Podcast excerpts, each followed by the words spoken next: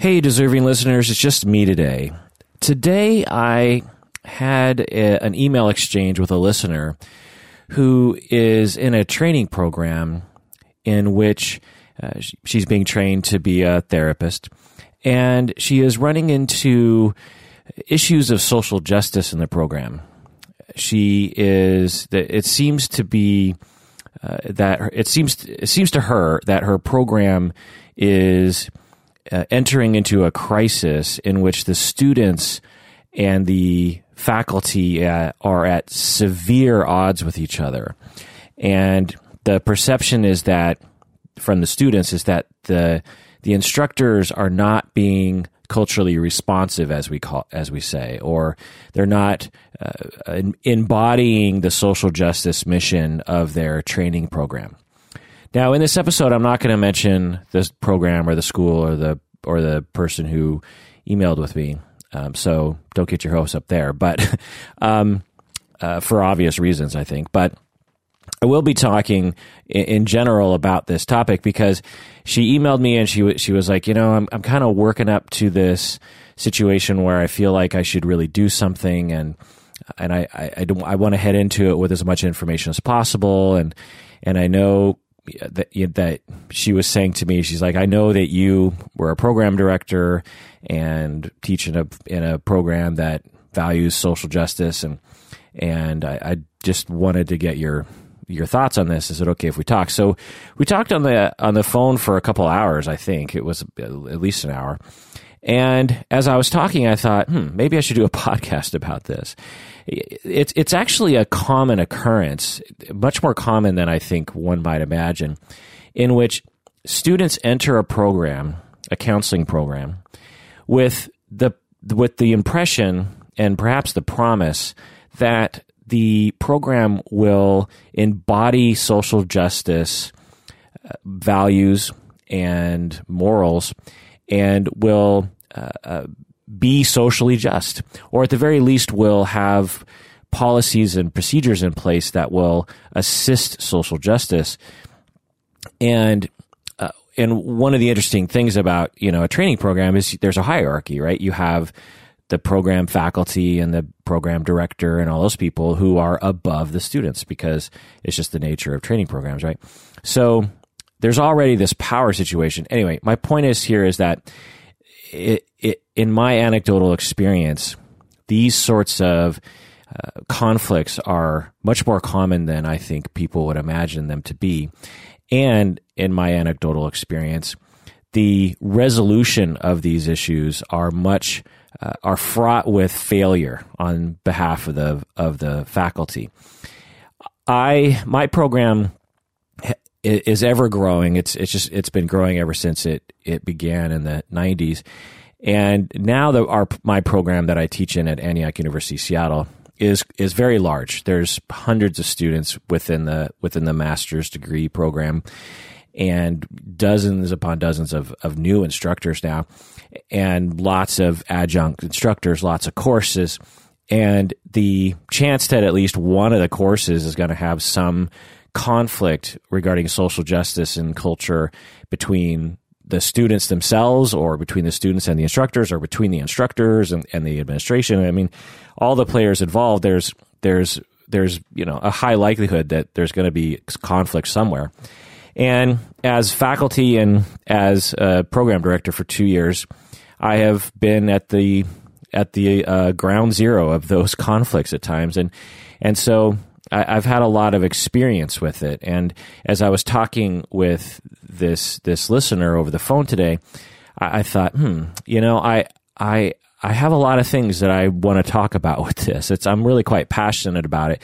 I also get asked these sorts of questions a lot from prospective students because we have open house where prospective students will come to open house and they'll ask me questions and they'll say like you know how does this program deal with social justice and how does this program deal with conflicts between between students and faculty and and and so I, I've always so the first hundred times I was asked that questions I asked that question I was just like huh you know how do I put that into words and and by me responding to those questions and then leaving open house and actually saying, huh, I, should probably practice what I preach there.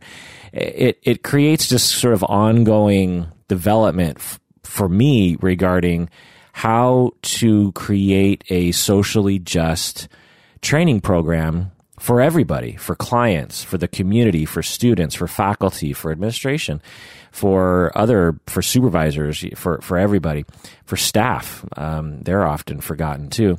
And so it's, it's been something that I've developed over time.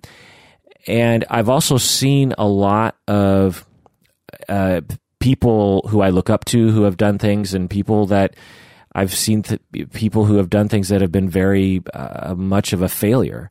And I, I see a sort of typical reaction from programs when they are faced with a dilemma that I want to talk about today because I, I, find that a lot of programs, what they end up doing are the same mistakes over and over and over again, and they miss the whole point of how to create a socially just program.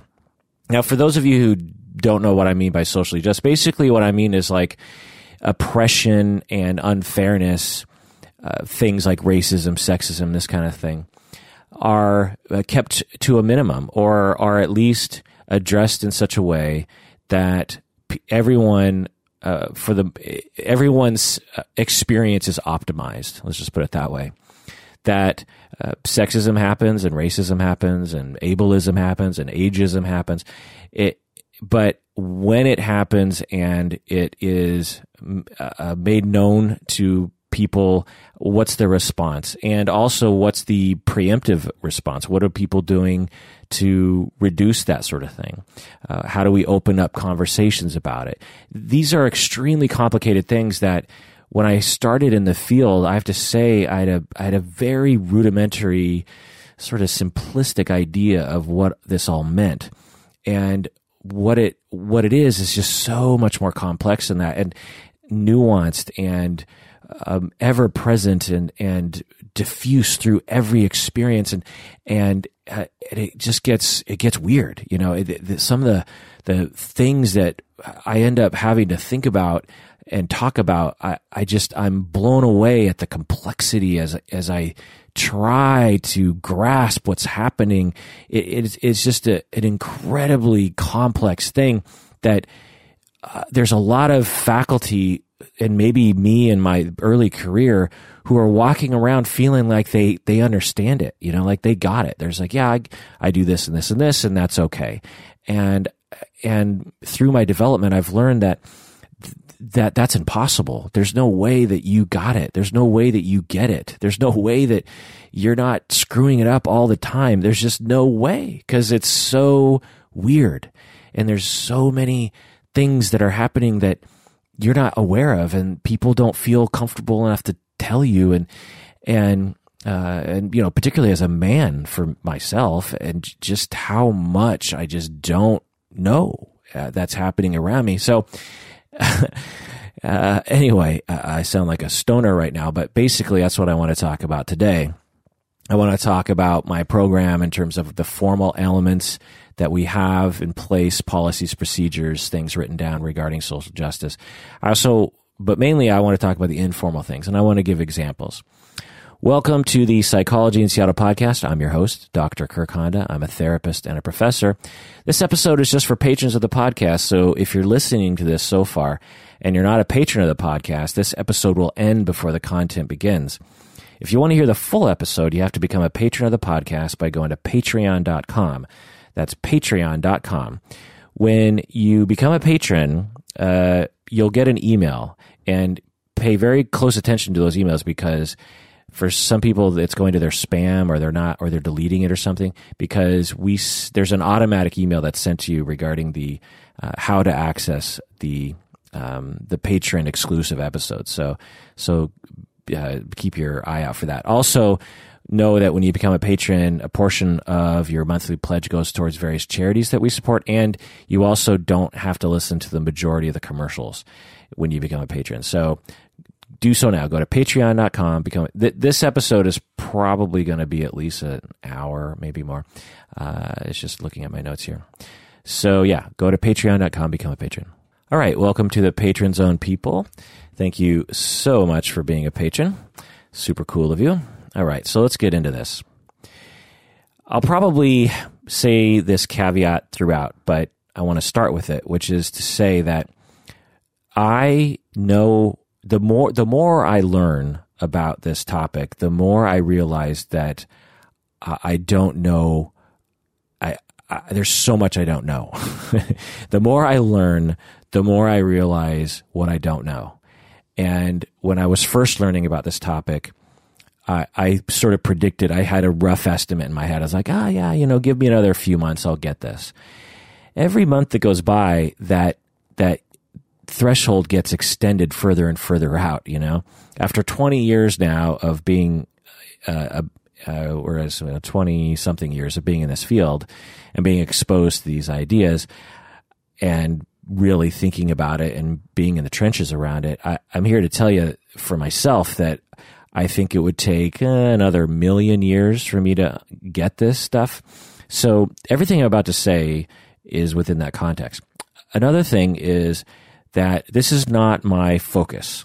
I have um, made it uh, my job or my, and I also enjoy thinking about this sort of thing. So I've given it a lot of thought, and I've and I've written a fair amount about it, and talked a lot about it. And but when I hear experts in this field of uh, culture, multiculturalism, diversity, whatever you want to call it, social constructionism, cultural relativism, what, whatever you want to, there's many different labels, but uh, people who are experts in it, doctoral students who are studying it, when they talk, you you'll hear the difference between them and me. is the thing that you'll hear like, oh, that person really knows what they're talking about, and Kirk, you know, he sort of knows what he's talking about. So that's another thing to think about. The other thing is that it's as I talk, it's all through language, right? And I sometimes will make a mistake around language. The lang- language is always evolving, and particularly when it comes to to social justice, our language is, is ever evolving. For example, I might use the term LGBTQIA. Well, I'm going to take a guess and say that in five or ten years, that will not be the preferred term the the term will have if if if trends in the past will you know head into the future in five or ten years the language around LGBTQIA will be different. So uh, so one I might be behind the times already and say things that uh, that aren't the uh, preferred way of of speaking about it. Not only labels but just just grammar and and everything. Um, for for example, I don't know, like five or six years ago, or maybe even more recent, I referred to to someone as transgendered as a as a past tense verb, transgendered instead of transgender. And so I was on, I was actually giving a presentation, and someone confronted me in the middle of my presentation and said it's actually it's not transgendered and explained why and said it's transgender. And so there i am giving a presentation just thinking like ugh. And you know it wasn't because i was actively trying to be ignorant of it. I was just ignorant of it. And so as i talk there there'll there'll be things like that. Also if you're listening to this years from now there will likely be phrases or ways of saying this sort of stuff that are not going to come across very well. And that really goes for any episode of this podcast. Um, you know, like uh, I've been doing this podcast for for nine years now, or almost ten years, and when I listen back occasionally to episodes from the beginning, I already hear uh, cringe-worthy language that I use. The, they're one of the very first polyamorous episodes that we ever did. I spoke the way that I now cringe when I hear other people talking about polyamorous people, you know. Anyway, so I'll try to remind this caveat as we go. But anyway, so the the two main things, uh, the two main headings in this talk is the formal elements of social justice in in training programs and in, in my training program. So formal elements and informal elements. I'm going to lay out the formal elements just to kind of uh, give a overview of it. But really, the most important thing is are the informal elements, which I'll get to later. So the formal elements are really common in training programs. So the formal elements I'm about to lay out are almost kind of the standard procedure now for a lot of for for most training programs. So, uh, for example, with our educational outcomes, if you're familiar with educational outcomes, we have a, a number of culture or diversity related educational outcomes. For example, we have a, a program outcome in which we evaluate our entire program that says the CFT program will demonstrate a commitment to diversity. So it's it's very I I developed these educational outcomes with feedback from everybody, but but I wanted to keep it very concise. So it's a very general program outcome, but but I think it encapsulates what I wanted to, it to encapsulate, which is just like our program will demonstrate a commitment to diversity, and that that can mean a lot of different things, and it does. We have a student learning outcome. Uh, we we have five student learning outcomes, and one of them is that CFT students will demonstrate an awareness and sensitivity regarding diverse populations. So, awareness and sensitivity, those are the kind of catchwords that are used in our field. We, we use the, the overall term of cultural responsiveness, but there are other terms like cultural, the, the older term is cultural competency, which is being mainly discarded now because it implies you know, cultural competency implies like, oh, I've, ati- I've achieved competency. And of course, that's ridiculous. Other terms that I like are cultural humility, these kinds of words. Anyway, and we have a faculty outcome that says that faculty will facilitate the development of awareness and sensitivity regarding culture. So those are opera- operationalized elements, formal elements of our program. And each of these outcomes we measure and, and figure out how we're doing with them. And then we report them to people and we try and we use those data to try to improve our efforts in this area.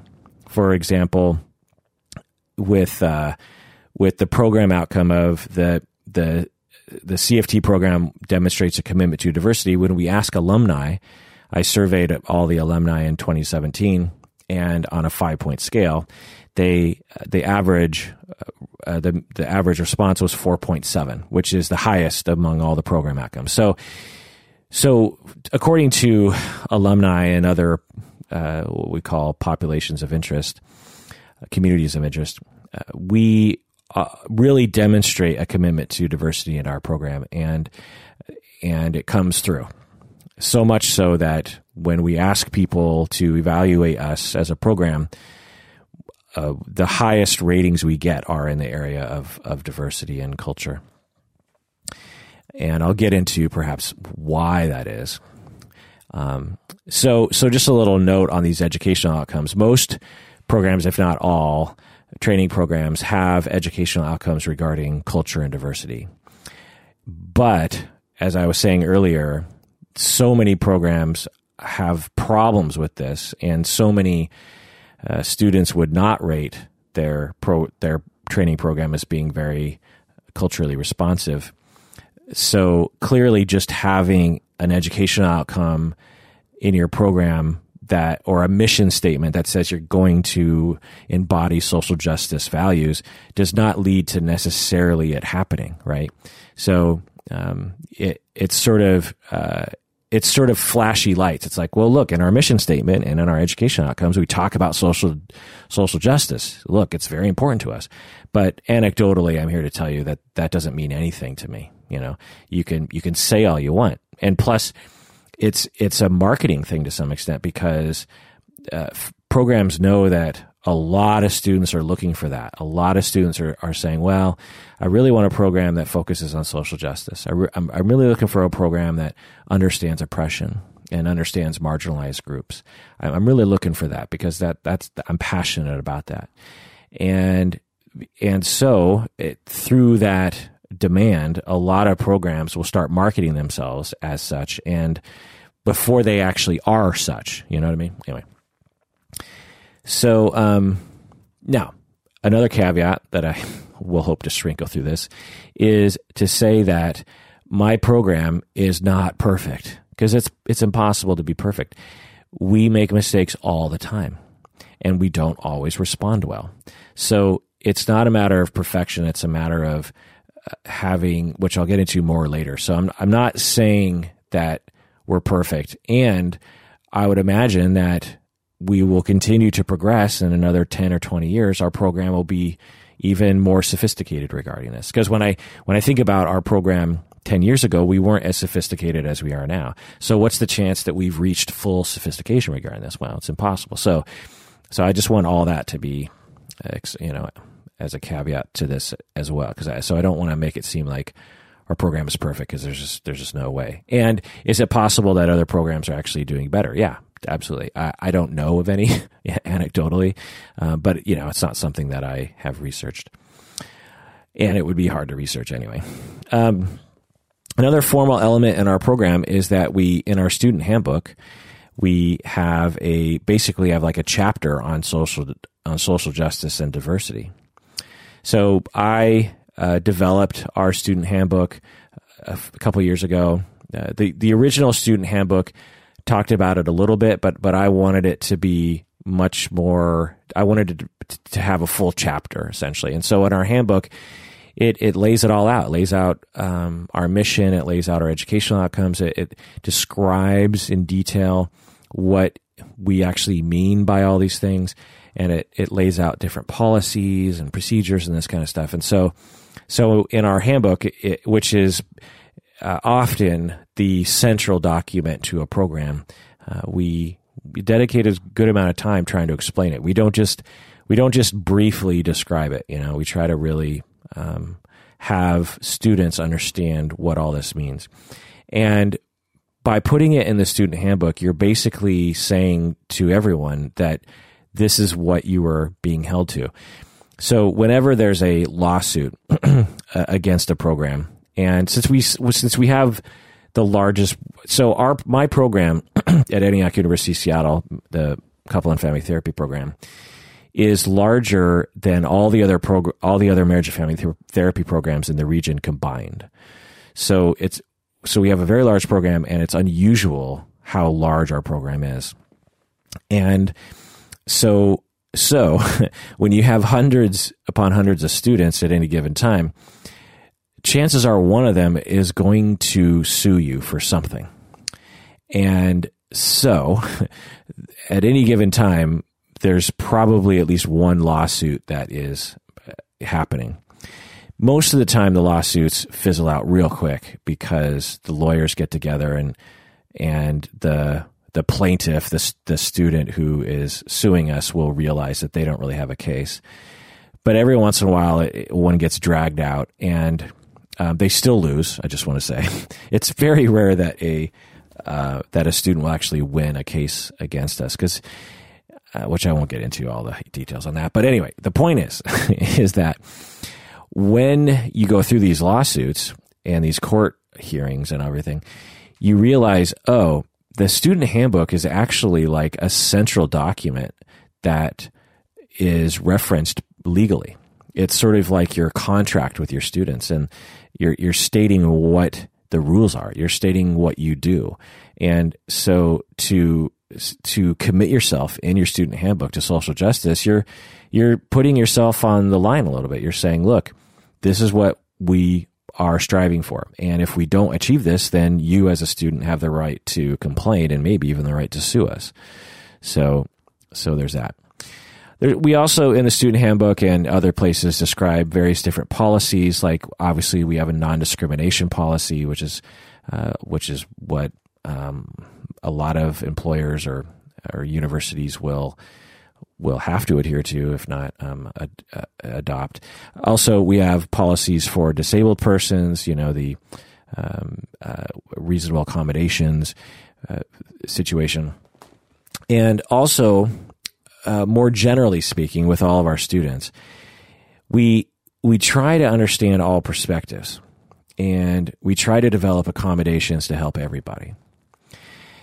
For example, so I'm going to try to sprinkle in examples here because you can talk about social justice all day, but without actual firm, concrete examples. It's like, uh, what exactly are you talking about? So here's an example regarding our general policy to try to to try to really understand people and, and to try to accommodate to help people. So, for example, we get applicate we get a, a, you know dozens of applications every month people applying to our program trying to get in. And one of the elements of the application is they have to write an essay. And the essay is a major part of the application process for a number of reasons but um, notably because it's our program 99% of what you're being evaluated on is how you write or i don't know percentage wise but a lot of your a major part of your performance in my program is based on how well you can write a paper, how well you can put together your ideas in written form. And when we get an application essay that is very poorly written, it is a huge red flag that we should not admit them. Not only because we just think they're going to perform badly or poorly. What's the right word there? Uh, as I talk about writing, I, I don't understand words, but uh, not not only because we just want people who can perform well in our program, but also because we don't want someone to get into our program and waste all their time and money and then get kicked out of the program because they're they don't have the skills to succeed. We really try to avoid that. We really, really do not want someone to get into the program and have to drop out or get kicked out. That's like one of the worst things in our minds whenever we have a student who is kicked out or who drops out, we always try to think, how could we have detected that person before we let them in? How could we have seen the signs that this was going to happen? Because it's better not to let them in than to let them in and have something bad happen. So, so sometimes we get these essays and they're really poorly written and we decide we're not going to let someone in. Well, one of the things that we think about in terms of social justice is that some people come, some applicants come from a background of poverty or of a lack of education for one reason or, another. You know, particularly just just, just stick with uh, poor people, people who grow up in poverty or who grow up in a, a household with drug addiction and and abuse these people grow up in an environment who, who, that has a lack of access to the sort of education that privileged people enjoy. And therefore, their writing skills are not going to be as great as someone who comes from a privileged background. So, in this way, what do we do about that? As, as when we get an applicant who comes from a background of poverty and has the IQ has a has a has a you know good enough IQ, but for whatever reason they you know they, they're just a little rough on the edges when it comes to writing. If we don't take their background into account, we would say you're not in. You know, we just say, well, compared to the other applicants, your essay is is not up to snuff, and so we're we're going to decline your application. But if we know that this person comes from a underprivileged background, we might think, huh, well, what's the socially just thing to do here? Maybe the socially just thing here is to let the person in and then recommend that they take some writing courses, which is, you know, uh, will help them for sure. That's extra work for them, but if they're up for it, then great. And also, as an advisor and as instructors, maybe give them a little bit more leeway. Maybe give them a little bit more time in the first year to get used to writing. Maybe be a little easier on them. And that's social justice because in our world of counseling, we need people with these backgrounds because if all we have are counselors who come from privileged backgrounds, then we are a monoculture uh, profession that is trying to be of help and service to all cultures.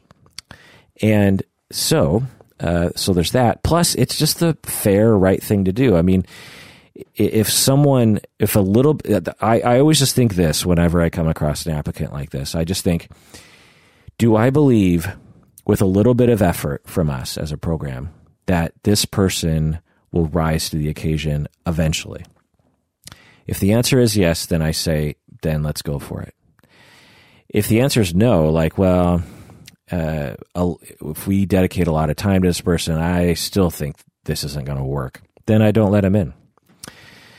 But, but if, but if, you know, again, a little extra work can help them, then I say, let's go for it. So, so that's a, that's an example of how, as a program, not only do we have basically a policy, but also a practice of trying to understand people's perspectives, trying to understand people's backgrounds, trying to understand the circumstances of people's lives, and trying to uh, and and trying to do what's fair. If you just looked at it from a non-cultural perspective eh, or a way that doesn't take privilege and power in, into account, you would say, well, why are you giving this one applicant extra attention? And why is this one applicant getting in? You know, because what'll end up happening is we'll let in one applicant who has a bad essay, you know, has a not so great essay, but she comes from a background where she was underprivileged. And whereas another person seemingly comes from a privileged background and wrote a similarly bad essay, and that person doesn't get in. So if you look at that, you say, how is that fair? You know, two app two applications basically presenting the same data, one person gets in and one person doesn't. Well, we can debate the morality of it and the values of it and the fairness of it for a long time, and people have. It's basically um, affirmative action, right? Uh, but and we do as a program. We we talk about it all the time, and we have decided that on a case by case, we don't have like a general way of measuring this. We basically just look at applicants and and we talk about it. We say, well, this essay is not looking so good. Well, what about their background? Do we know more about that? And, you know, we, we, we just have conversations about it. It gets real complicated. But anyway, so now is, is that process fraught with problems? Absolutely. You know, but there's just, that's, that's the whole thing, maybe to this whole uh, discussion here today is that the effort to be socially just is fraught with problems, just like life is fraught with problems. But that doesn't mean we should avoid the whole thing.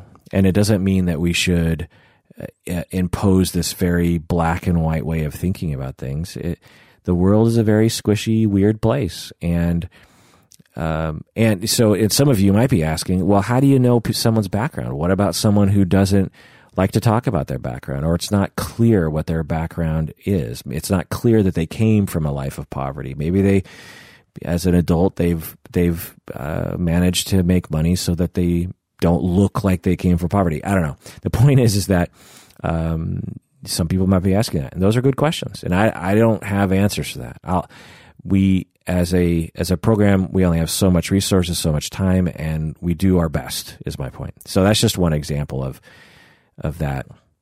Also, maybe a more general example is um, trying to understand students' perspectives is when when students say something, we try to have a general response of listening well, of trying to create safety and trying to understand what someone's saying, particularly when they're complaining, which I'll get more into later. But anyway.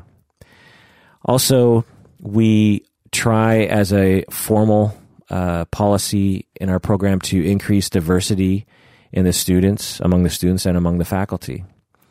And we define diversity as involving a number of identities, not just race and ethnicity, right? We, we're talking about gender, we're talking about uh, LGBTQIA status, we're talking about religion and age and viewpoint and all these kinds of things. Lots of different things play into the concept of diversity uh, in terms of identity.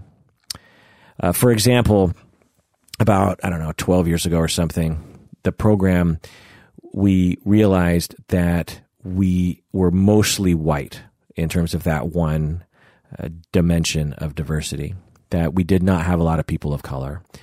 And in fact, our ratio of per, people of color to white people was not as good as the general population. So we weren't representative of Seattle or of Washington State. And so we decided, huh, you know, let's try to change that. Let's set our minds to changing that. And instead of just saying, let's change it, we said, well, let's measure it. Let's implement changes. Let's talk about it. Let's occasionally, um, you know, try out some different things. And there was a lot of different things that went into it, you know, measuring, talking, reaching out, reading articles, talking about articles we were reading, all this kinds of things. And different kind of marketing efforts, different kinds of reaching out, outreach, this kind of stuff.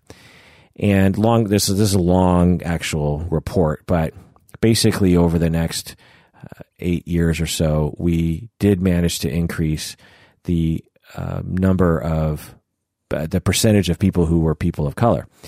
We had a, a 33% increase actually over time, maybe more, and uh, basically brought the percentage of people of color up at par with the general population in the region.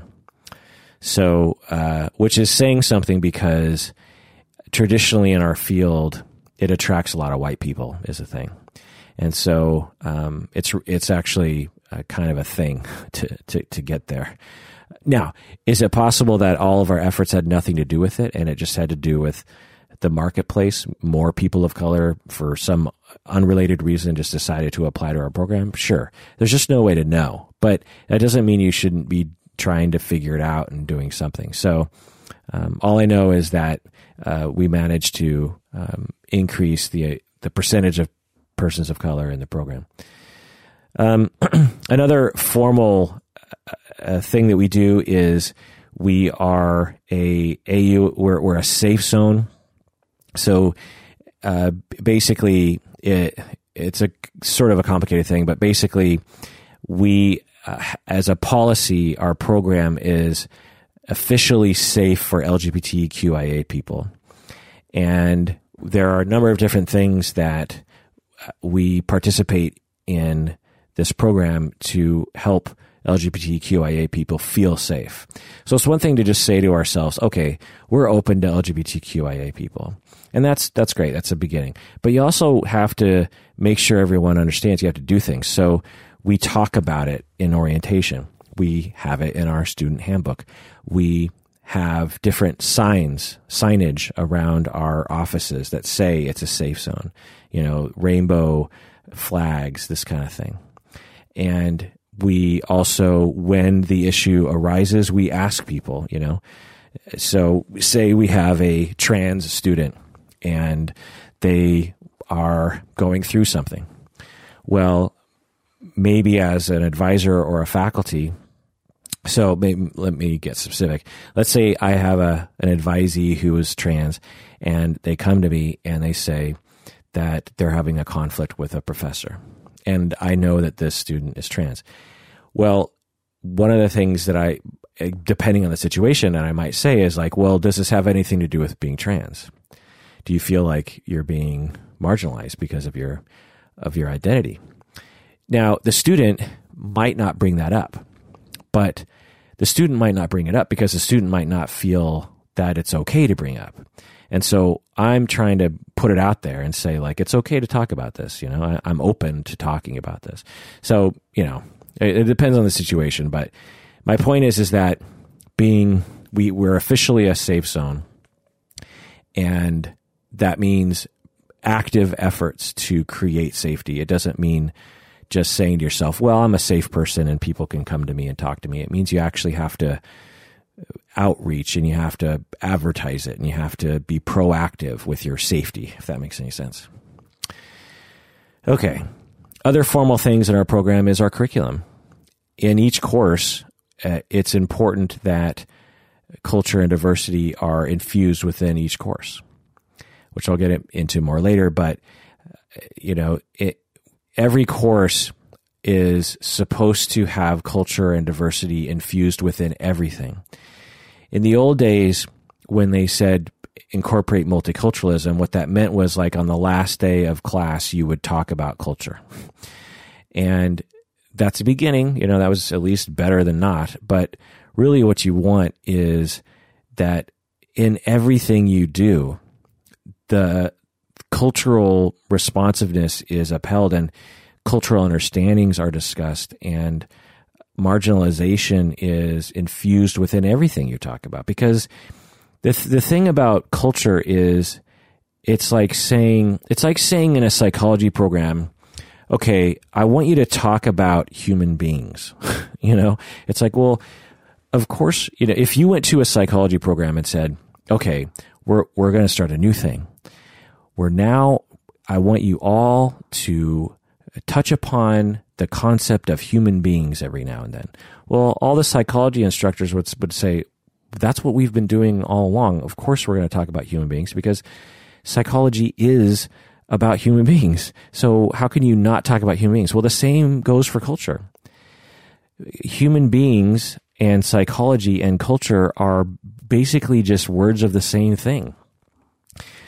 We are all embedded in culture and we all exhibit culture on a constant basis and we've all learned things and we've all been socialized and we all have perspective, and we all have bias, and we all have otherisms, and it's just constantly happening all the time.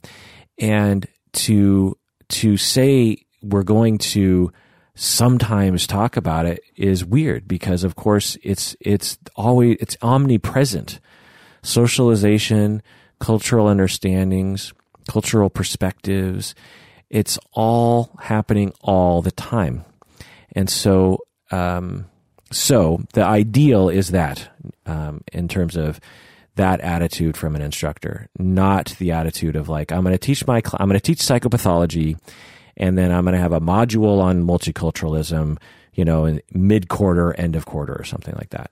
Um, that is probably not going to work. It would have worked 20 years ago, but um, it's it shouldn't work today. Also, we have in our in our program, we have specific courses, as as a lot of programs do, if not all. We have uh, we have two courses. We have one main one one main course that they take that all students have to take in their second quarter.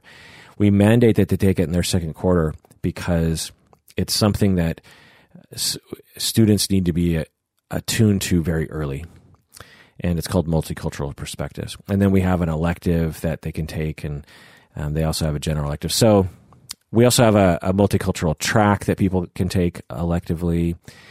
And also, all of our internships, when students go into internships, they will intern at local agencies, and all the local agencies serve a wide variety of people regarding um, culture and diversity. And so, uh, and I will survey students as they leave their internship about the diversity that they experienced at their internship, and it's always rated really high.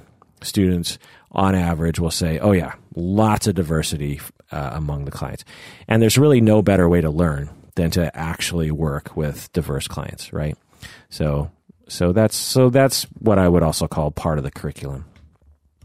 Other formal efforts that we do in the program are um, specific things that I can just think of off the top of my head. Are uh, when I uh, revi- when I became program director a few years ago, and I looked at the student handbook, and I finally said, okay, because for years I'd been reading the student handbook and was just bothered with all sorts of things, but I wasn't the boss man, so I couldn't change it. So when I became program director, I was like, that my first order of business is I'm going to completely revamp this this student handbook. I'm going to write it. I'm going to start from scratch. Um, and man, I could just tell you like the process that I um, had to get out of in order to actually the the student handbook was embedded in this really weird institutional process that made it extremely hard to revise. And so I, as program director, like one of the first thing I did was I, I had to like politically maneuver myself in the university so that I had full control over this thing, not because other people had um, other ideas because I'm always open to feedback, but it's because it was just bogged down in bureaucracy, I guess is the point. Anyway, so I got my hands on the handbook and I just, and I just spent, I'll just weeks and weeks revising this thing, reworking it, figuring out uh, what should be in there. And it's a very technical document because it lays out like all the laws of the program, all the requirements, all the credits, all the accreditation information, all the, you know, advising information and university policies. And uh, it's a very complicated document. And, but, uh, one of the things that I did as I, as I was like, huh, well, while I'm revising this, you know, I don't know how many pages it is, hundreds hundreds of pages maybe. Uh, I think it's maybe uh, 150 pages. But I'm thinking, well, as I'm revising this thing, why don't I also degender this entire document? Get rid of all the hims and all the hers and all the she's and all the he's and rework it so that gender is never a thing in this thing. Because, you know, refer to, instead of he or she, just refer to the student. Or instead of um, you know he or she say they and make it grammatically work. And that was a thing man. That was hard. To, to actually comb through that entire document and get rid of gender was was rough. And it was um, yeah it was tough. And whenever i would ask for people to submit parts you know i'd have to comb through their parts and da da da. And so but i did it you know and that that's a formal thing that i did. And, i made a, a a verbal policy to everyone to try to follow in that in those footsteps.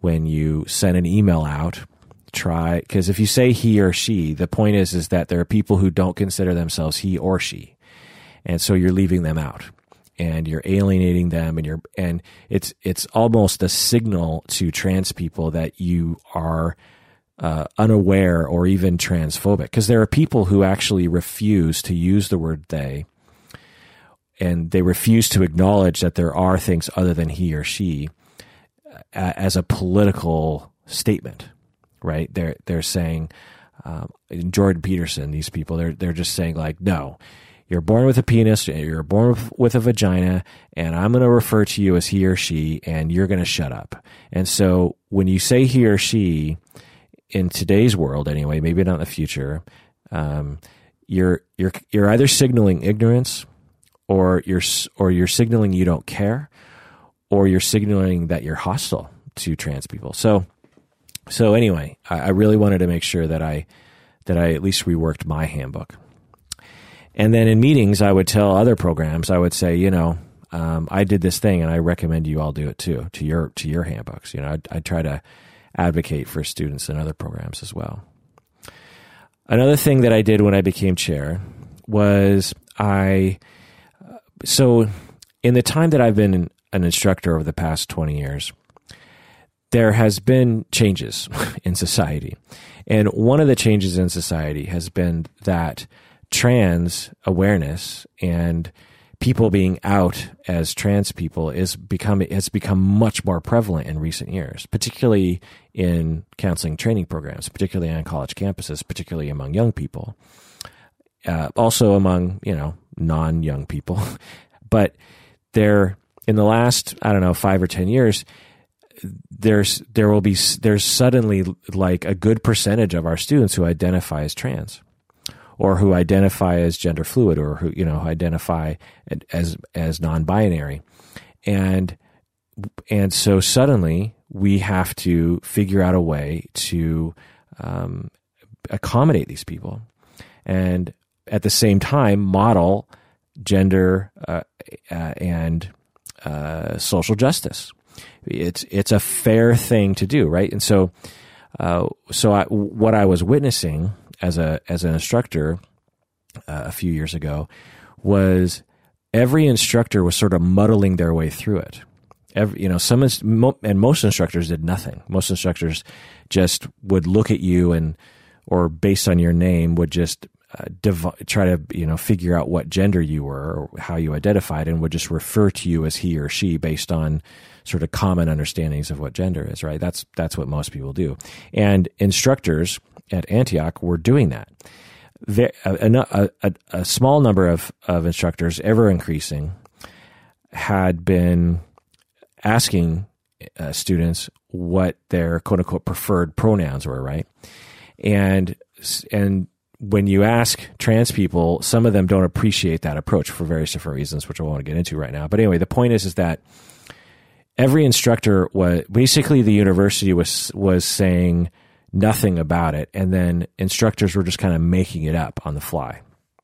And what I was telling the university was, why don't we address this as a whole and figure out a, way, a procedure so that individual instructors are not it's not they're not burdened with this.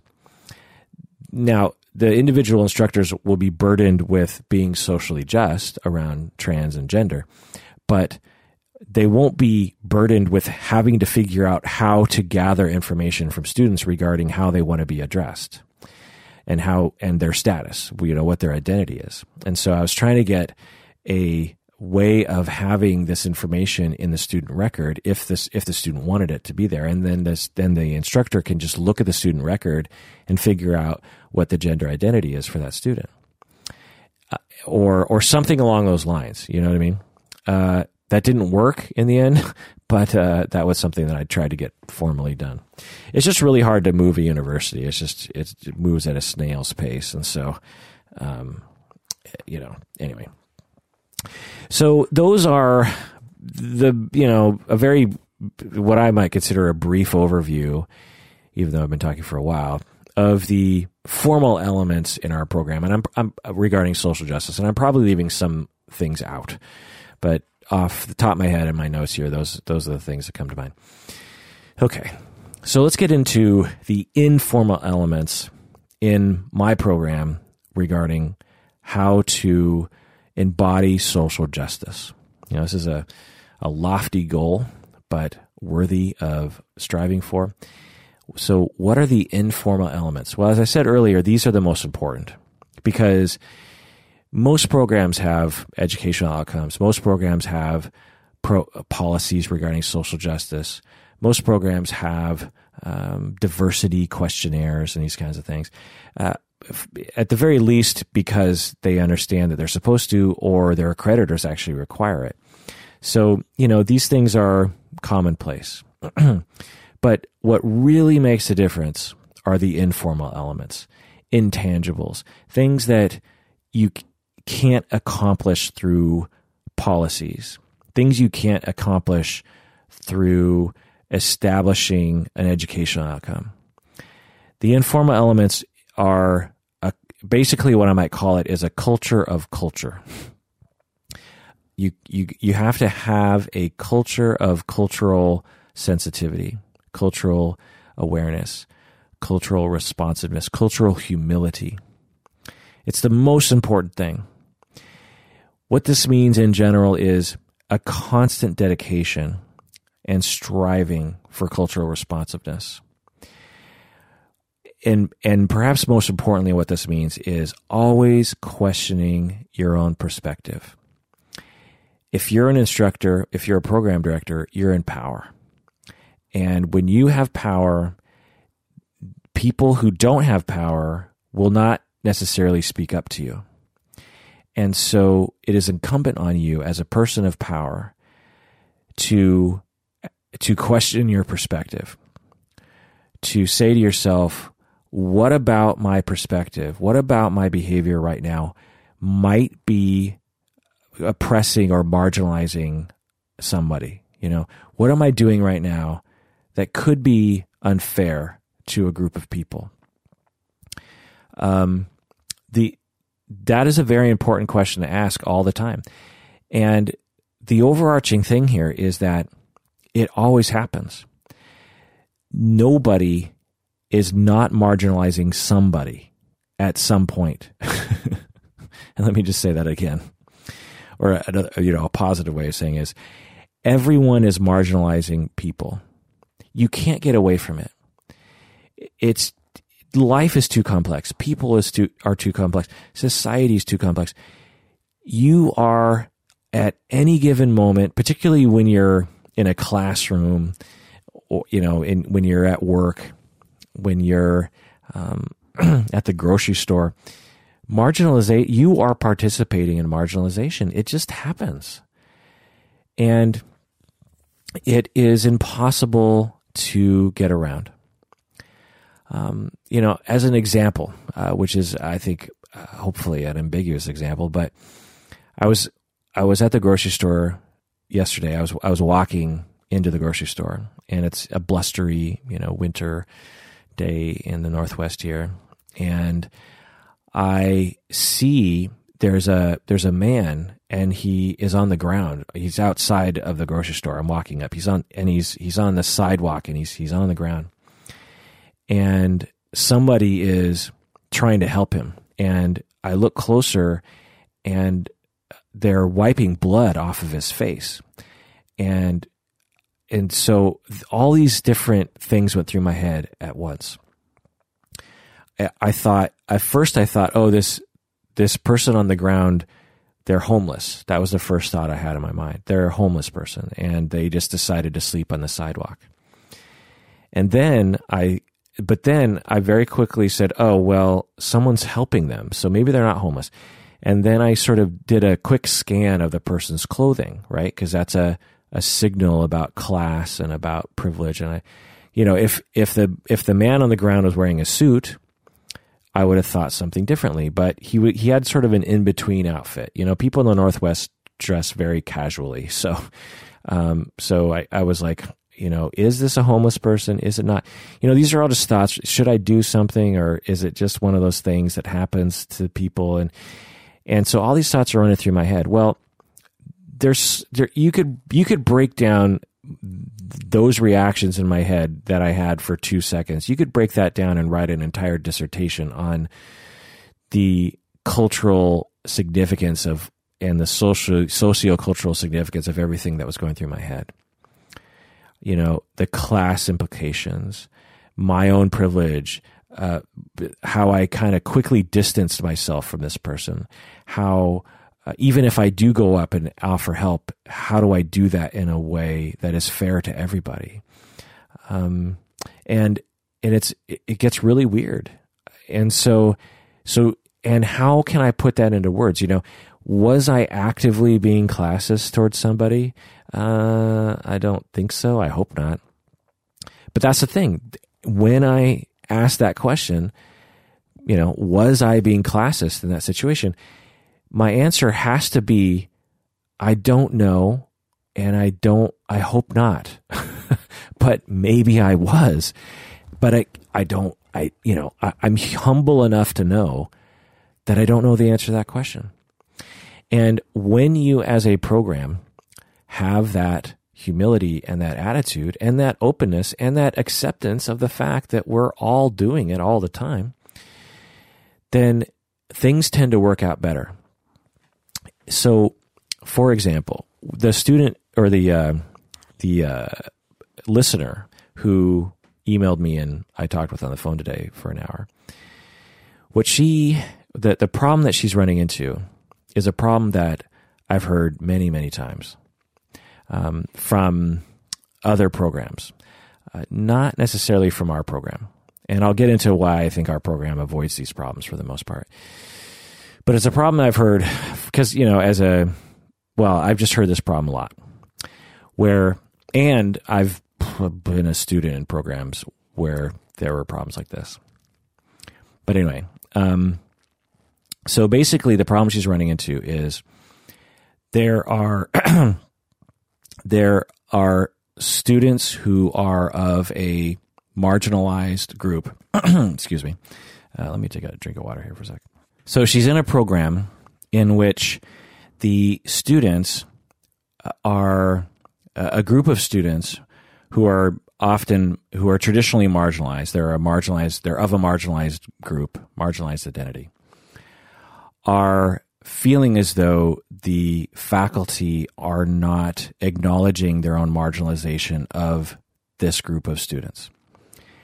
And so this is a common thing. It happens, right? You you're a black student, you're African American student, and you're feeling like one of your instructors has some racist attitudes and maybe you know said something questionable like um, I could tell you so many stories like you're an African American student and an instructor tries to be down with their language with you. You know, they, they try to say, you know, hey, yo, Leroy, what's up? Or, you know, or assumes that you watch basketball or something like I don't know, whatever. Uh, well, let me give you an example from me um, to to sort of embody this whole thing. Um, I had a student who was from the Middle East, and uh, or no, actually, so I'm making the mistake again. He had a um, has a he's of a, an ethnicity from the Middle East, and we were in this sort of informal conversation situation, and I didn't know that much about him, but I was curious, and so I just I just asked him in front of other people. I just said like, um, so uh, so were your parents um, born in the Middle East, or I'm I'm avoiding this specific country that he's from because I just want to mask his identity. But you know, I was like, are uh, were your por- parents born in the Middle East, or were you born in the Middle Middle East? And and then he's like, um, well, actually, my parents were born in the states, and um, you know, he kind of described a little bit. And I realized that, and this was recently, you know, this, this wasn't, you know, 20 years ago. This was recently. And I realized that I did to him what I hate people doing to me, which is as an Asian American, people will ask me like, so does, you know, do your parents speak Japanese? And, and it's an, it's an innocent question, but it's, it's ignorant of how, how that will affect me, right? Because I my great grandparents came over over a hundred years ago, and to Washington State, by the way, and so uh, you know my my family for over a hundred years has lived in the area, and for somebody who probably didn't grow up in the area, they probably grew up in California or East Coast or something, for them to move to Seattle and ask me Uh, and assume that my my parents, you know, j- just got off the boat is is bothersome to me. Now, if it was just once or twice in my life, fine. But when it happens hundreds and you know, and perhaps thousands of times, eventually you're just like, hey, just because my face looks Asian does not make me not American. You know, I am firmly American, my friend. And so your questions are are you know they're just they're just bothersome to me. Well, recently, I basically just did the same thing to a student. And, um, it was just so dumb of me to, you know, it's, I'm, I'm, it's, it's so normal to make these mistakes. And when we, um, acknowledge that and say, you know what? I'm probably fucking this thing up all the time. Uh, people will email me uh, you know, when when I have a podcast that goes out to thousands of people on the internet, if I make a mistake, someone will let me know. and and sometimes it's like, well, come on, but but a lot of times they the people are right. You know, one time I was being unfair to mothers, which you could say is is either a sexist thing or or marginalizing parents and what I was, and a particular kind of parent, because I was saying that I, I said something to the effect of, uh, I can't remember what it was. It was years ago, but I said something to the effect of, if you don't breastfeed your children, you're not being a good mother or something like that. It wasn't that severe, but it was in that direction. It was sort of an implied message that I was giving along those lines. And listeners wrote in and say, "Hey, uh, just be, you know, I, I have a situation where I can't breastfeed my child, and and where's the research on on you saying that that's going to harm the kid or something, you know?" And and I was like, "Oh my god, they're right."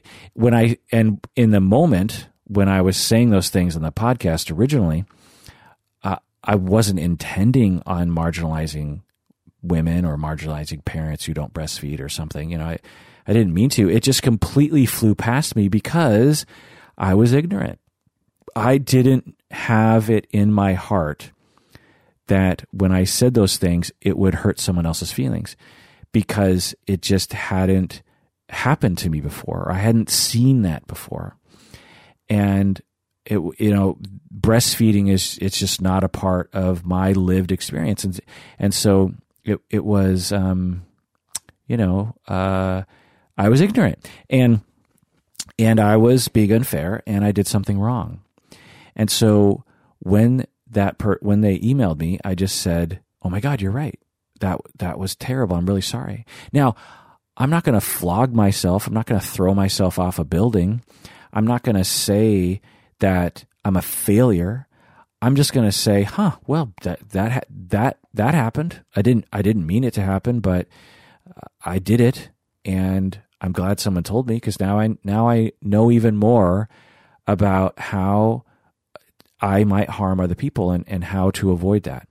And since that time, you can bet that I think about that when that when when the topic of breastfeeding or or mothering comes up. Like that's that's that floats around in the back of my mind. That helps me understand how to have empathy for people because that's that's what it's all about. So I'm gonna say I'm gonna say a few things, and I'm gonna say like here's the main point. you know, like uh, always question your perspective. That's a main point. Another main point is to have empathy as a program. So you're in power, and the the main point here is having empathy for the students, having empathy for marginalized groups, understanding what they're going through. Um, so, for example, I'm meandering, but the person who called me, her situation was that there were students who were of a marginalized group who were running into marginalization from the faculty. And the faculty were treating it like it was just any other uh, conflict, meaning that issues of marginalization and social justice were not a part of it. So instead of, um, it's hard for me not to reveal exactly what this this person was telling me, so I won't. But um, I'll give some examples from my own experience that will help to uh, illuminate this a little bit. So, a- another element to all of this is that, again, when a student complains, when a student comes forward and says, this instructor was sexist, or this other student is being racist, or this policy is transphobic, or I, I get a vibe of heterosexism from this program director, or something like that. I see a general reaction to these kinds of complaints that is dismissive. Uh, I hear about a lot of dismissiveness from students in other programs. I, I hear a lot of cultural responsiveness too, but I basically hear either a, a, wonderful response. You know, people say, "Yeah, I complained, and this instructor was really great." So I'll hear really great things, or I'll hear really bad things. I rarely hear things in the middle. um, so, my advice to everyone, particularly program directors and faculty, is to listen and, and to try to not adopt a very typical attitude that faculty will develop in any arena, whether it's a high school or an elementary school or a university. Uh, where everyone adopts this us versus them mentality and I've seen it happen. So, you know, instructors, we will get into a room and we'll talk about students. You know, we'll talk, oh, I, you know, I'm going through this tough time with this one student, blah blah blah. And the attitude that that prevails oftentimes is a very us versus them. You know, someone says, "Oh, this student, you know, she turned in her paper late, and her excuse was that." Um, you know, she was really sick or something, and I don't know. And and there's this, there's a an impulse among faculty to support each other and say like, oh, well, you know, you're right and that student's wrong and and let's let's fight against that student. And it's a sort of rough, fast way of supporting faculty, right? It's like, well, I'm going to support you. I'm on your team and I'm against the student. And what you rinse and repeat that over and over again. And basically you create a culture among faculty where they feel like there's a chasm between them and the students and, and they lose touch with listening and they lose touch with having empathy for the students and that is that is a recipe for disaster because the the students will pick up on that and when students pick up on that vibe not only will a lot of bad things happen but they also f- feel justified in fighting back You know, when when you get the sense like like when you're at the TSA, for example, when you when you're getting on an airplane and you go through the security check, uh, you get a vibe from the workers there, right? Some some workers are totally on your side. You know, they're nice, they're polite, and they're they're like, um, and you know, for them, they have to deal with this all day long. They're like, oh, you know, so that water bottle, you have to dump it out. You know, there's a certain attitude, and then other TSA workers, completely different attitude, right? They'll uh, as soon as they see something wrong, they're they they're rolling their eyes. It's us versus them, and you do not want to make students feel that way. One, it's not fair, uh, mostly because it's just not fair, but also because students are marginalized as by definition. Students are marginalized. Uh, faculty have power, and if you're a counseling program who uh, talks about social justice, like it begins at home, my friend. And one of the things in your home is the power and privilege you hold as a as an instructor, which is powerful. Um, because students are students in counseling training programs, in my experience, are desperate for approval, and they're terrified of making a mistake, and and they really look up to faculty to validate them and there is so much power in that. There is so much power in that. And I, as a student, have felt that power in both good and evil. I have, as a student in programs, I have gone to benevolent uh, faculty and felt safe and heard and understood and empowered and um, you know elevated by their power they use their power for good. And then other instructors, they use their power for evil. And around them, I felt diminished, demoralized, ashamed, um, depressed, trapped, threatened, unsafe. The power that faculty hold is so strong. And so when we are uh, around students, we have to embody social justice, we have to embody safety we have to embody listening. So when a student comes forward and complains, one of the best things you can do is just listen. I, I do this all the time as a program director, as a advisor, as a as a faculty person. Uh, I actually learned this from Paul David because I would watch him, my my mentor at Antioch. The best thing you can do is say, "Hey, let's let's meet up and talk about it." You know, don't just take an email. Say, "Hey, let's set an appointment. This sounds complicated," or "Let's talk on the phone." Um, and then you just down you say, Tell me what happened. Even if it's about you. Even if someone's like, Hey, I think you were sexist the other day. Be like, Okay, this this sounds like a big deal. Let's talk about it. Let's sit down. Your knee jerk reaction is to reject it. Say, I wasn't sexist. What are you talking about?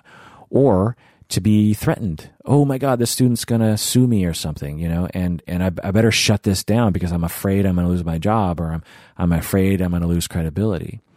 Well, all those fears are counter to to social justice and will end up making you look bad in the end anyway because it'll it'll if this comes to light you're going to look bad for not listening so one of the best things you do is just say oh my god let's talk about it what happened and do your best to refrain from getting defensive right this is all obvious stuff but it's it's not obvious to programs let's put it that way and one of the sort of overarching attitudes that i see faculty take is like well, students need to know their place. I've heard this a lot. Okay. I've heard a lot from, from instructors who will say things like, students today are so privileged. These millennials, they have, they just think, you know, everyone gets a trophy and stuff. And, you know, these are therapists. These are counseling training instructors, experienced uh, professors in programs in which they are supposed to be upholding social justice will say things like millennials are entitled and they and they think they deserve everything and they want everything now and stuff like that. And I just have to say, as an instructor myself of millennials, that is not my experience. My experience is that when you create safety and you and you communicate well, students don't bother you very much. When you communicate well and you communicate effectively and you have a uh, you know, a very non-confusing way of explaining things to people, people don't bother you very much. You know, they don't ask for much because they don't want, they don't need much. you know, students, students only start making a fuss when you communicate confusingly, when you have, uh, uh, when you have directions that pull them in different directions, when you create impossible situations for them, when you create a feeling of unsafety, when you don't respond to their questions fast enough. Um, so anyway, uh, this is all another main point, which is safety. Students have to feel safe. And in my experience, you can make a lot of mistakes as a professor, as a program director, as a program. You can make a lot of mistakes. But if you create safe, if you create a sense of safety and also a, a sense of relationship between faculty and students, a good relationship between faculty and students, then everything will be fine. You know, people make mistakes. I, as an instructor, uh, make mistakes all the time. You know, I'll, I'll, say stupid shit. I'll I won't listen well. I'll answer. You know, you know that thing when you ask a professor a question and they uh, answer the they they answer the question, but they don't really answer the question. They think they answer your question, but they're not really answering your question, and you don't want to insult them by saying, um, you didn't answer my question or you didn't really listen to me. Well, I'm sure I do that all the time, you know, and I'm sure students, many students don't feel like they can tell me to shut up and, and answer the question that they asked, you know, it happens, you know, politeness happens.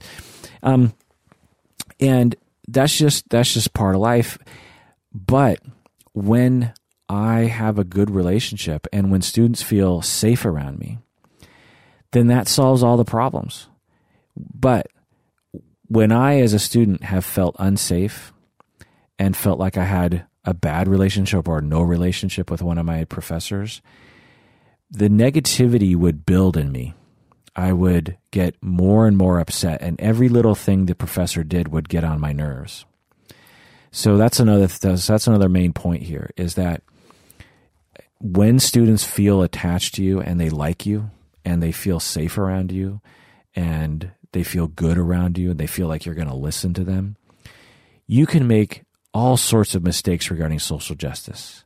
You can say an accidental sexist. You can take. You can say a purposeful sexist remark, and if a student likes you, they'll either forgive you because they know that you're a good person, or they'll speak up and say, "Hey, that's sexist," and you'll be like, "Oh my god, thanks for. I'm sorry. Yeah, thanks for saying that." That's where the goodness zone is. when you have a good relationship, you make mistakes, you apologize when you know you made a mistake and when and students feel that they can say something and you and you apologize. And that is the good zone. What I think a lot of professors think is the good zone is when you're not making any mistakes because you believe that you can achieve such a thing and the students know their place and the students uh, follow authority well. I find that whenever a program or faculty are talking about trying to get students to follow authority, I find that the reason why the instructors are at that place is because they're scared and they don't know how to get out of the situation. The faculty, um, they're they're scared and they're they're resorting to a power play to try to make themselves feel safe. But what I try to advise people, what I try to do for myself, because I have those impulses too. I mean, earlier on in my career, I had all those impulses. I had all those, I had all those impulses to be like, that student needs to know their place. That student needs to like understand that they're a trainee and they need to like bow to my authority. you know, they need to stop being so um, defiant to me. And in my later career, I never have that thought anymore uh, because the things that lead me up to that thought don't happen anymore because I can sort of, you know, cut them off the pass. I don't know. I feel like I'm kind of rambling, but anyway, uh, and this is another main point, uh, and which is that when a problem happens in a in a program, like a group of people, like a group of African American students, are feeling as though their voice isn't heard, or a group of women are feeling as though their uh, voice isn't heard, or a group of men are feeling like their voice isn't heard. A group of Christians are feeling marginalized. A group of Palestinians are feeling marginalized. A group of Jewish people are feeling ma- marginalized. Trans people, you know, when those things are happening, the best thing you can do is not make a big deal out of it. And let me explain. You know, say, you know, say three African American students come to me or or no, better yet, let's say th- I hear about three African American students who are uh, complaining to a number of other students and to faculty that my program is racist against black people. Well, of course, there's a knee jerk reaction for me to be like, oh my God, that's ridiculous. What are you talking about? Or, oh my God, are, are these students going to sue us? Okay, you know, there's a lot of fears that's making a big deal out of it. the best thing you can do that I think you can do, and, and I've run into such situations like this, is just to be like, calm down, everything's fine, and just and just go to those people, just email them, call them, talk to them, just be like, hey, I heard this rumor. I just want to say I'd love to talk about it, you know, and and then they come and tell you, and you say, oh my god, I'm sorry that happened. Uh, you know, what can we do? Let's let's figure this out together or what do you want me to do about it? What what you know? I'm a person in power. What can I do to help the situation? To me, this is making not a big deal out of it. What I see a lot of faculty do uh, when they're making a mistake is they'll make a big deal out of it. They'll be like, okay, we have to now institute a new policy. And, and I, my God, I see so many pro- programs do stuff like this where they're like, you know, uh, three African American students will start talking about um, how the program is racist.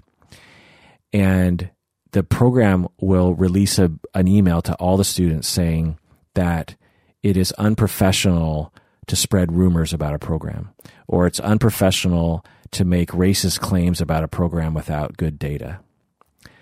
I have firsthand seen shit like this before. And I'm just like, oh my God, you're making such a big deal out of it. Like, just go to them and say what's up? and say you're sorry. And say let's have ongoing conversations. Let's see what we can do about this you know? Um, let's go to that professor and say hey you know these people think you're you said something racist the other day. Um, what do you think about it? Um, your thoughts you know?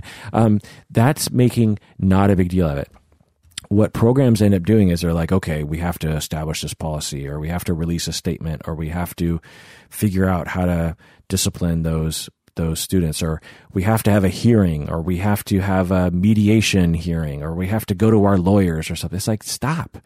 It doesn't have to be a big deal this this can you know we're we're therapists we're people people we're listeners. We should be able to communicate you know this. It's you know through communication and empathy we should be able to see our way through this stuff. Um so so that's my that's another sort of overarching thing. It's just like just don't make a big deal out of it. Just um you know now it might become a big deal if if things go badly but you know you don't start from the gate making it, you know, a big deal. Uh, so the other thing here, after I was talking with the uh, with the listener on the telephone today, was that you you shouldn't make the victim do the work, and you shouldn't victim blame. So again, just using the three African American students again. So one of the, a common practice that I see programs do is they'll say, okay, well we have this we have this problem. We have three African American students who are saying this this instructor, or better yet, we have three African American students who are saying that these other three white students are being racist towards them. So it's a it's a conflict between three students and three other students, three black students and three white students. And so what a lot of programs will do in a situation like this that I've seen, witnessed firsthand, and what this um, listener was saying is was happening, is the programs will say, okay, let's take the six students and we'll put them in a room and we'll have them hash it out. We'll have them talk it out because, you know, we're therapists. Let's talk it out. It'll be a learning experience for everybody. Um, and, and this will be democratic because it won't be top down. It'll be, you know, six students talking this out. And now this might work, but it might be actually disastrous. And let me explain. When you have a, a culture of racism against black people, and that gets infused into a program, that needs to be considered in a situation like this. So if the white students are being racist towards the black students, sitting all six of them down in a room puts the burden equally, so to speak, on each of them. It might even put more of a burden on the black student because now the black student has to explain racism to the white students, you know? Um, now, this might not be the case for every situation, obviously, but just kind of go with me on this. So, the socially just thing to do in a situation like that is to put the burden on the white students.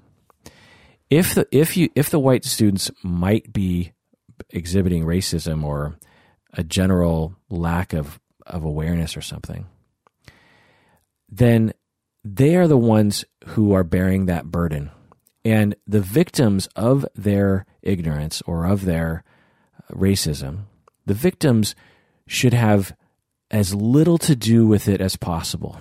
You know, it's sort of like, um, it's sort of like to take it to an extreme. A someone walks up to another person and shoots them in the arm, doesn't kill them, shoots them in the arm.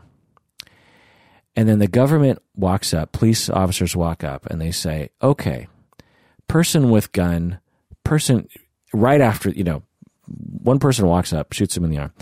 A guy shot in the arm falls down. The police arrive, and the police say to the two people, they say, okay, guy with gun, guy who got shot, I want you two to work this out. Um, we're going to put two of you into a room, and we're going to have you work this out.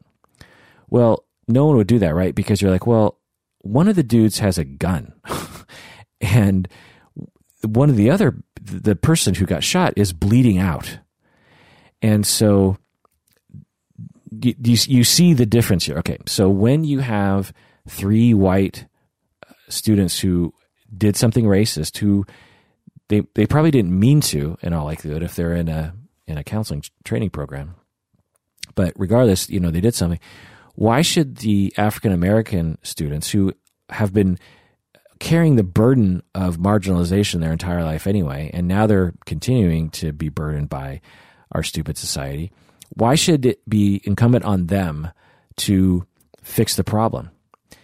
It's incumbent on you as an instructor to fix the problem and by placing most of the burden onto the white students.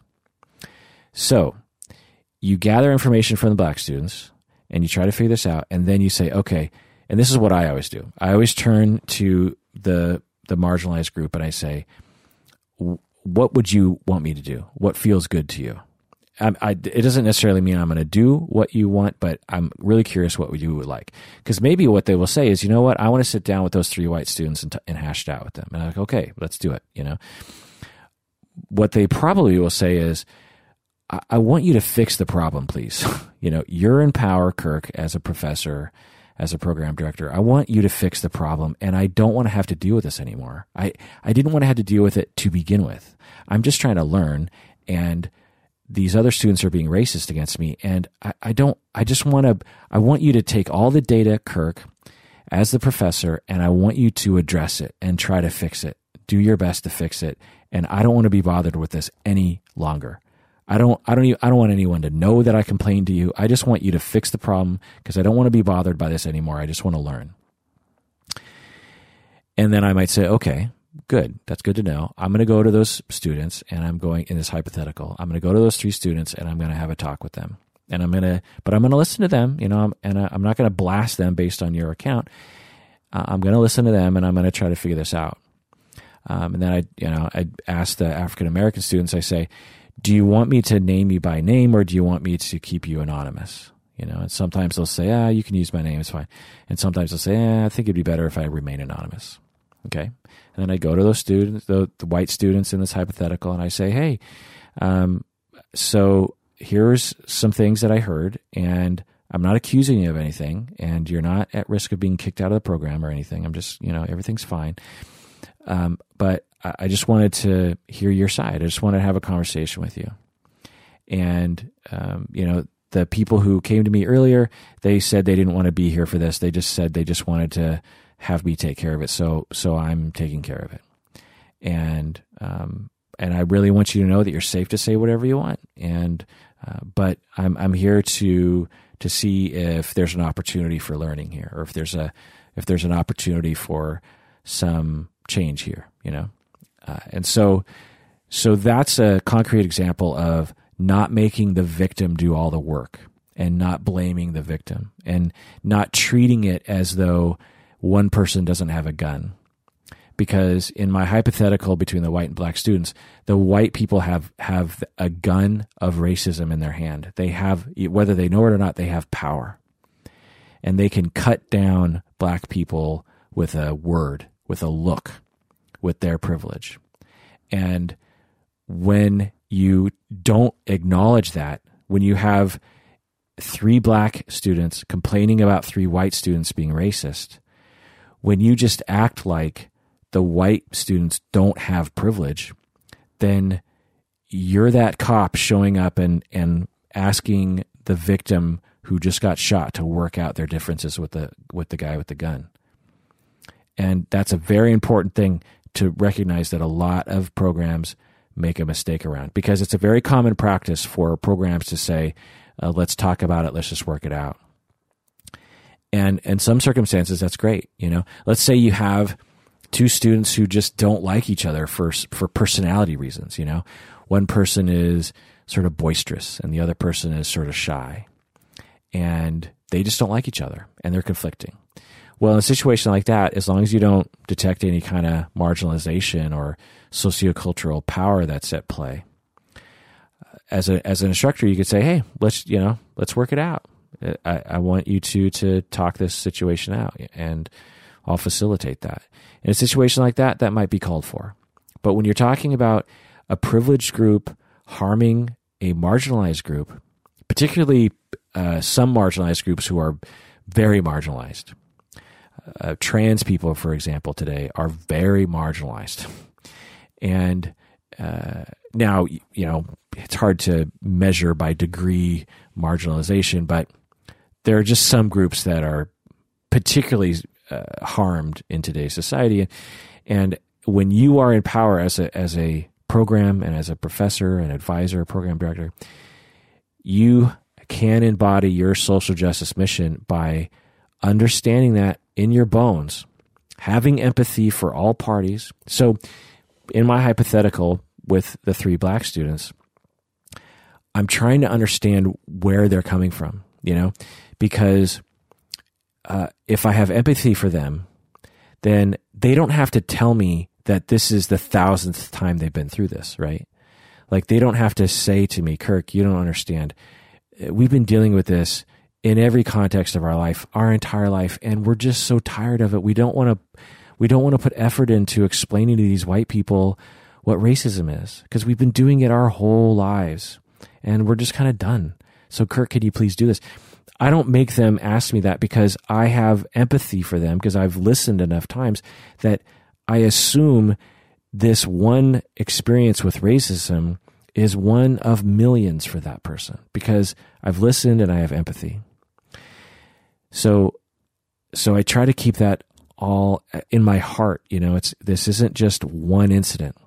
And although it might seem minor to me, when you know death by a thousand cuts with certain things, it's like I, have empathy for that. I also have empathy for the white students. I go to them and I, I, I, I, I have empathy for them because to be accused of being racist is a is a you know a very scary thing, particularly for white people. And so I have empathy for that. And so I try to account for that. I don't just say, I don't just walk up to them and say, like, uh, you need to admit that you're a racist or you need to acknowledge that so I can move on. You know, I, I, I gauge their response.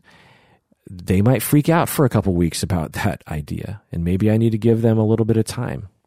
Maybe I need to not say racism. Maybe I need to say some other kind of word. I don't know. But the point is, is it's all about empathy and taking the time. And it's and and trying to avoid falling into a pit of authoritarianism. Okay. So I thought I would end with some some actual examples from my life. For example, I, uh, you know, as when I was program director for a couple years, I was the manager of several professors and instructors. And uh, one of the classes that I was overseeing, about midway through the quarter, I heard there was an uprising of the students against the instructor. And basically, the students were saying that the instructor was was being um, heterosexist and all these all those other kinds of things. And so, as a socially just, you know, uh, minded person, I really wanted to address it. And uh, of course, I had a knee jerk reaction of just like, ah, you know, these students, they're just they're just being, I don't know, um, privileged or spoiled, you know, something. Instead of doing that, I went to the students. I said, "What's happening?" You know, because I, as a person of power, have the ability to make a wrong right. If I don't make the wrong right, these students have nowhere else to go, and they're totally under the power of this instructor. You know, you have that the power structure is the students are under the instructor, and the instructor is under me. Okay. So the so the students come to me and they tell me the situation, and I ask the instructor what's happening, and and it's a very long story, but basically I gave I gave the instructor a chance to kind of make it right, and I tried to advise her on how to build a relationship with her students and how you know things can get frustrating sometimes when you're an instruct when you're an instructor but it was her first class teaching in the program, and so you know she didn't really know the ropes, and so I was trying to give her a break. But then she continued to make these really grave mistakes, and I, you know, I kept going back, and then I just fired her because I just didn't have time to deal with a instructor who didn't understand the nuances of how to build a relationship with students and how to understand social justice, particularly in the classes that she was teaching. And then not only did I fire her, but I also had to figure out a way to make it right by the students because we're like halfway, we're you know toward the end of the of the term with the students, and they paid good money and they you know expected a a, a good class, and so uh, I you know had meetings and talks with students and trying to figure it out real quick. You know, I just had to de- address it because I didn't have all you know term. I had to figure this out right away, and so I and you know got a lot of other people involved and got a lot of other people in power involved. And then i went to my boss and my boss's boss and i, I was like you know we got to figure out an answer to this because the students deserve it. And they're like oh well what do, you, what do you need kirk? And i was like well i always need money. So so give me money so i can spend on guest lecturers to come in and um, and teach the class essentially Um, so I, I volunteered my time and subbed for as part of the class. And, and then I got experts to come in from outside the university to basically teach certain modules of the course. And, and by the end of the quarter, the students, for the most part, were happy. Whereas in the middle of the quarter, they were all basically demanding their money back. And um, now, was it completely wonderful by the end of the quarter? No. I mean, there there were tragedies. There there were things that I just couldn't clean up. But but that's an example of a. Uh, there there were a lot of things that were happening there that I could talk about. But one of the things was social justice. Was students are inherently powerless to the situation, and therefore they're a marginalized group, and therefore I wanted to make sure that I used my power to help them also, they felt that they were uh, certain people in the class were being marginalized by systems of power, heterosexism being one of them. And I did my best to try to um, address that head on. And when none of that worked, I ended up just having to fire the instructor and then try to make it up to the students somehow. This is one of the most common reasons why I have fired instructors or why I have seen other instructors get fired. If you, as an instructor, can't manage these nuances well enough to avoid major uprisings of students against you, then I don't have time for you. like there's a, there's a lot of things that I can't when I'm not program director anymore, but when I was, I was I was thinking things like I don't have time to micromanage anybody. Uh, let alone micromanage instructors on social justice and on their own privilege and of how to manage complaints regarding privilege and stuff. I don't have that time. You you have to be good at that. And so we would try to hire people who were inherently good at it and really had it as a central focus of their life, really. Uh, but um, anyway, uh, another example what that I can think of off the top of my head is I was in a meeting once with other faculty, and we were just kind of joking around uh, between different topics. And me and another guy, another male instructor, were making jokes, uh, but making it kind of like to the group. And a woman in the group just said, Kirk, you're being sexist. like in front of everyone. It's like, Kirk, that's sexist. And when I, I my knee jerk reaction was like, my God, what? Like, no, that's not sexist. That's ridiculous. That wasn't sexist. You're just, I don't know, you're just, something's wrong with you. But later on, after having a very normal knee jerk defensive reaction, I thought about it. And I said, you know what? Although I don't really understand why that person is saying I'm being sexist, I have to value that at least one person in that room thought of me as being sexist in that moment. and that's enough for me. Like I don't have to I don't have to agree with the accusation. But I do have to acknowledge that other people's experience of sexism or racism or ableism or ageism or whatever is their experience. And because I have empathy, I don't want them to go through harm like that. And so I will think about that as I behave in the future. That's a very important thing too, is just because an accusation comes uh, at you or at someone else and you don't agree with it, just because you don't agree with it doesn't mean that it doesn't need to be addressed.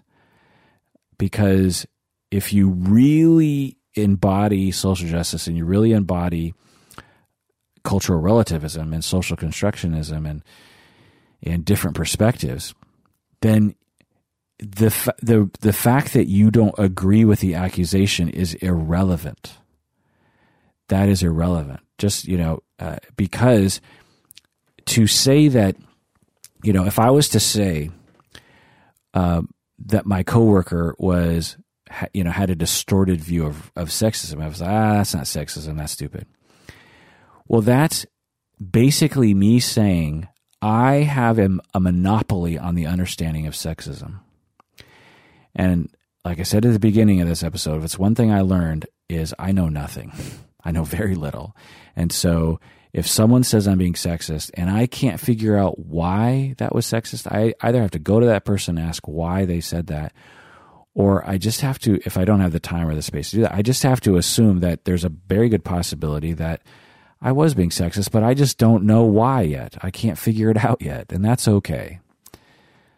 Uh, another example here is recently a, a student was being sexist in class.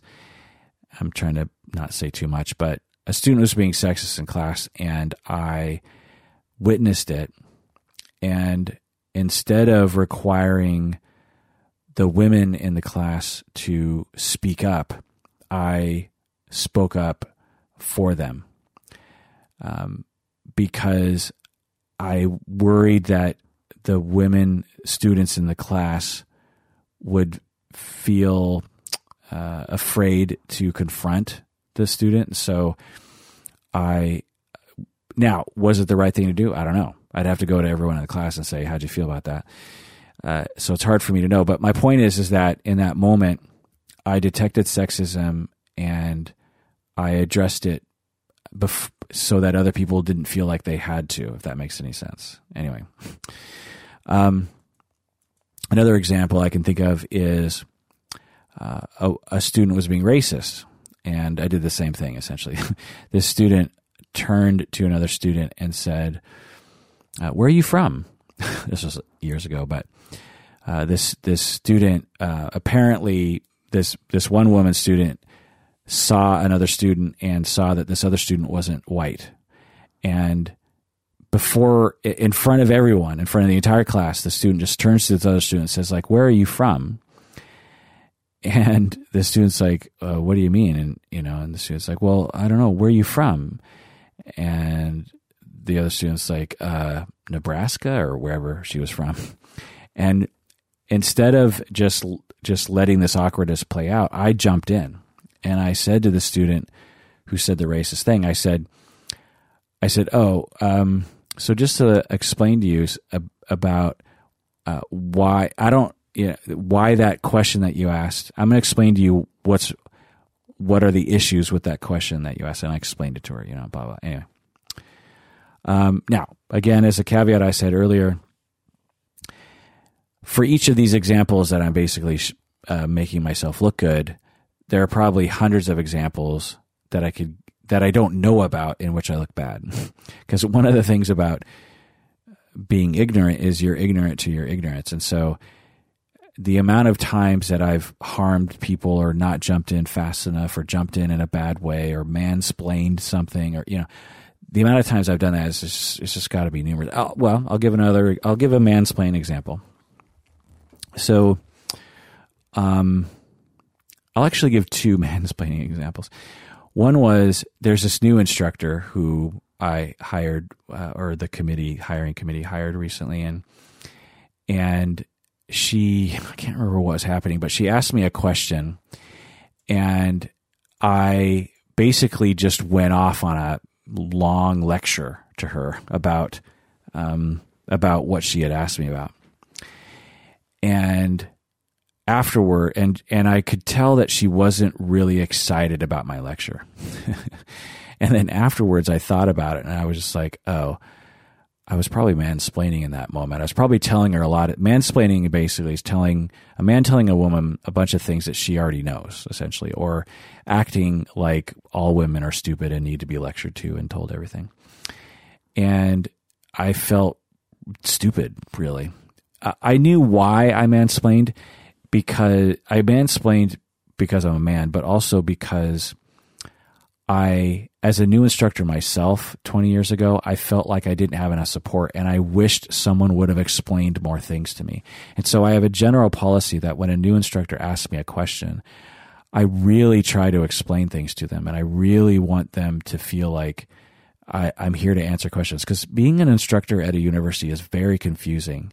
It's it's way more confusing than I thought it would be. It seems like, well, you know, you're just a teacher. What's the big deal? There's so many random little things about being an instructor at a university that you just you'll you won't learn until it's too late or if someone manages to tell you beforehand, you know. So I think that was the reason why I mansplained. And then later I emailed her and said, I'm sorry for mansplaining earlier. Again, don't make a big deal out of it, right? Just just apologize. Be like, uh, you know, I think earlier I might have been mansplaining. I'm sorry. Uh, I, will try not to do that. um, the other example of mansplaining was I was at a ugly uh, Christmas sweater white elephant party a few weeks ago, and I uh, someone we, you know we all sit down to do the white elephant thing, and the host of the party he Omid actually uh, he's been on the podcast before. He's like he's like so what a, he, he so everyone's sitting down and you know it's like 25 people and and he announces he's like so what are the rules to white elephant again and i just i without asking so this is me explaining to another man by the way but uh, without me trying to figure out the landscape i just i just explained the rules because one because I didn't I wasn't listening to the nuances of the situation, and two because I I I guess I thought that he had no idea what the rules rules were. And then um, after I explained it uh, a bit too long, one of the other guests at the party said something like, "Me, man, that guy really knows how to mansplain or something." and again, in the moment, I was insulted and hurt and thought like, well, he asked me what the rules were, so I so I explained it. How is that mansplaining? But then later I thought, well, it was mansplaining because I didn't I, I didn't stop to see how much needed to be explained. And I basically just took the opportunity to uh, um, you know, make everyone know in the room that I knew things, you know, and and that's lack of empathy and and a result of um, you know uh, having a couple beers in me and also a arrogant need that I have to explain things. You know, if if you listen to this podcast, you hope, and I've said this before, you hopefully pick up on the fact that a good, you know, let's say let's say let's say five percent to be generous to me. Five percent of my motivation for doing this podcast is because I love explaining things to people, because it makes me feel smart. I mean, that, that's just that's all there is to it. So when I thought about later, I was like, "Yep, yeah, you know, she was, uh, she she probably could have done a little. She could have because I didn't know her. She wasn't a friend of mine. She was. I had just met her that night, and she, here she is in a group of people accusing me of mansplaining um, which I think she regretted immediately. But anyway, um, she could have explained it nicer, but but I deserve it, you know. And and how many times in my life have I mansplained and not had someone humiliate me in a group of twenty five people, you know? Um, so the lesson to all these things that I've learned over time is as faculty, when you get accused of something, as a program, when you get accused of something or or when you witness something happening, like it's normal to be defensive at first and to discount it. But you, as your adrenaline calms down, you want to come at it in a um, valuing way, and that's okay. It's okay. It's okay to give someone the floor. It's okay to listen to them. You know, it's okay to validate them. One a very frequent thing that I do when people like, um, uh, in my twenty years of being an instructor and advisor, uh, I I've been advisor for ten years. You know, a lot of students will call me and they'll be like, ah, "I'm having this problem with this with this instructor," and they'll say, "Ah, this instructor did this or that instructor did that," and what I have found is the best thing I can do is validate. I can just be like, wow, you know, that sounds really tough. And, and yeah, I think I've been through that myself. And yeah, that feels awful. And yeah, maybe that instructor could have done something differently, you know? And then I asked the student, you know, what do you, what would you like me to do? You know, as, as someone in power, what, what would you like me to do? I think a lot of professors avoid that first step because they're worried that if they validate the student, it'll give the student more fuel for their fire and they'll, you know, like if a student comes to me and complains to me about another instructor, you know, say say a student comes to me and she's like, "Oh, this this instructor, he's sexist at times." Well, it uh, the worry is if I validate her accusation that this instructor is being sexist, that she is going to go around saying, well, Kirk said I was right and da da da da. You know, there's this worry like, well, if I validate it, is that going to give more fuel to the fire? The opposite is true. When I validate it, students, they, it takes all, you know, that's all they're looking for often is for someone to just be, for someone in power to just be like, yeah, wow, that, yeah, that does sound sexist. You're right. When I was a student, and I had a problem with an instructor. I found that true to myself too. When I went to an instructor and I and I was to an advisor and said, you know, this this other professor, she did this and this and this. When my advisor just looked at me and said, "My God, that sounds awful," that that was it. That was all I needed. I just needed him to say, "Wow, that's my God, that's awful that that happened to you. I believe you." I believe you. I believe your perspective. I I can see that happening, and I I'm sorry that happened to you. And that's all that I needed, and that ended the issue for me right there. So, so that's just another little thing that I do. Um, okay. So again, returning to the caveats.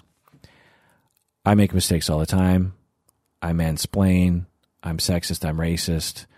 I'm heterosexist. I'm, you know, um, I'm all the ists. And that's because I'm a human being. Uh, I'm trying my best. Sometimes I don't try hard enough. Um, sometimes I don't try hard enough to not be ignorant, you know. And uh, so as I, you know, all the things that I'm saying in terms of successes, I also have to say, you know, I fail sometimes, and that's just part of life. Also, my program is not perfect, and I'm not perfect as an instructor. And I know other programs are doing very well. I'm I'm sure there are some listeners that are saying, actually, I went to a program that did this really well. You know, we had a number of professors who were just really, really good at this sort of stuff, and I felt really safe and all that kind of stuff. So, absolutely. Um, and I've heard stories too. All right. So that's me bumbling my way through that topic. Uh, let me know what you think. Email me at contact at psychologyinseattle.com or make a comment below or whatever. But I'm curious, or tell me your experience about social justice in your training programs, whether you're a student or a grad. Let me know. Um, was the, did you ever experience conflict between students regarding this? Oh, here's another thing that I went through that I that I vowed I would never do to students, which is in the is to use class time to work out conflicts between students. Um, there there was this one class that I was in where all of a sudden I realized there were two factions of students in my program who hated each other. There was this one faction uh, and this other faction, and it was a, it was a class of about I don't know twenty students, and there were like three students against five students, and the the professor uh, detected it or something and said, "Well, let's work it out," and so so everyone just started arguing, but they did it in this very, you know, therapist way by everyone taking turns. But basically, they were just all accusing each other of things and these sort of vague references to things. And and I just sat there watching it, just being like, oh wow, there's you know, there's this fight. And at, at first, I was like, oh, this is kind of interesting.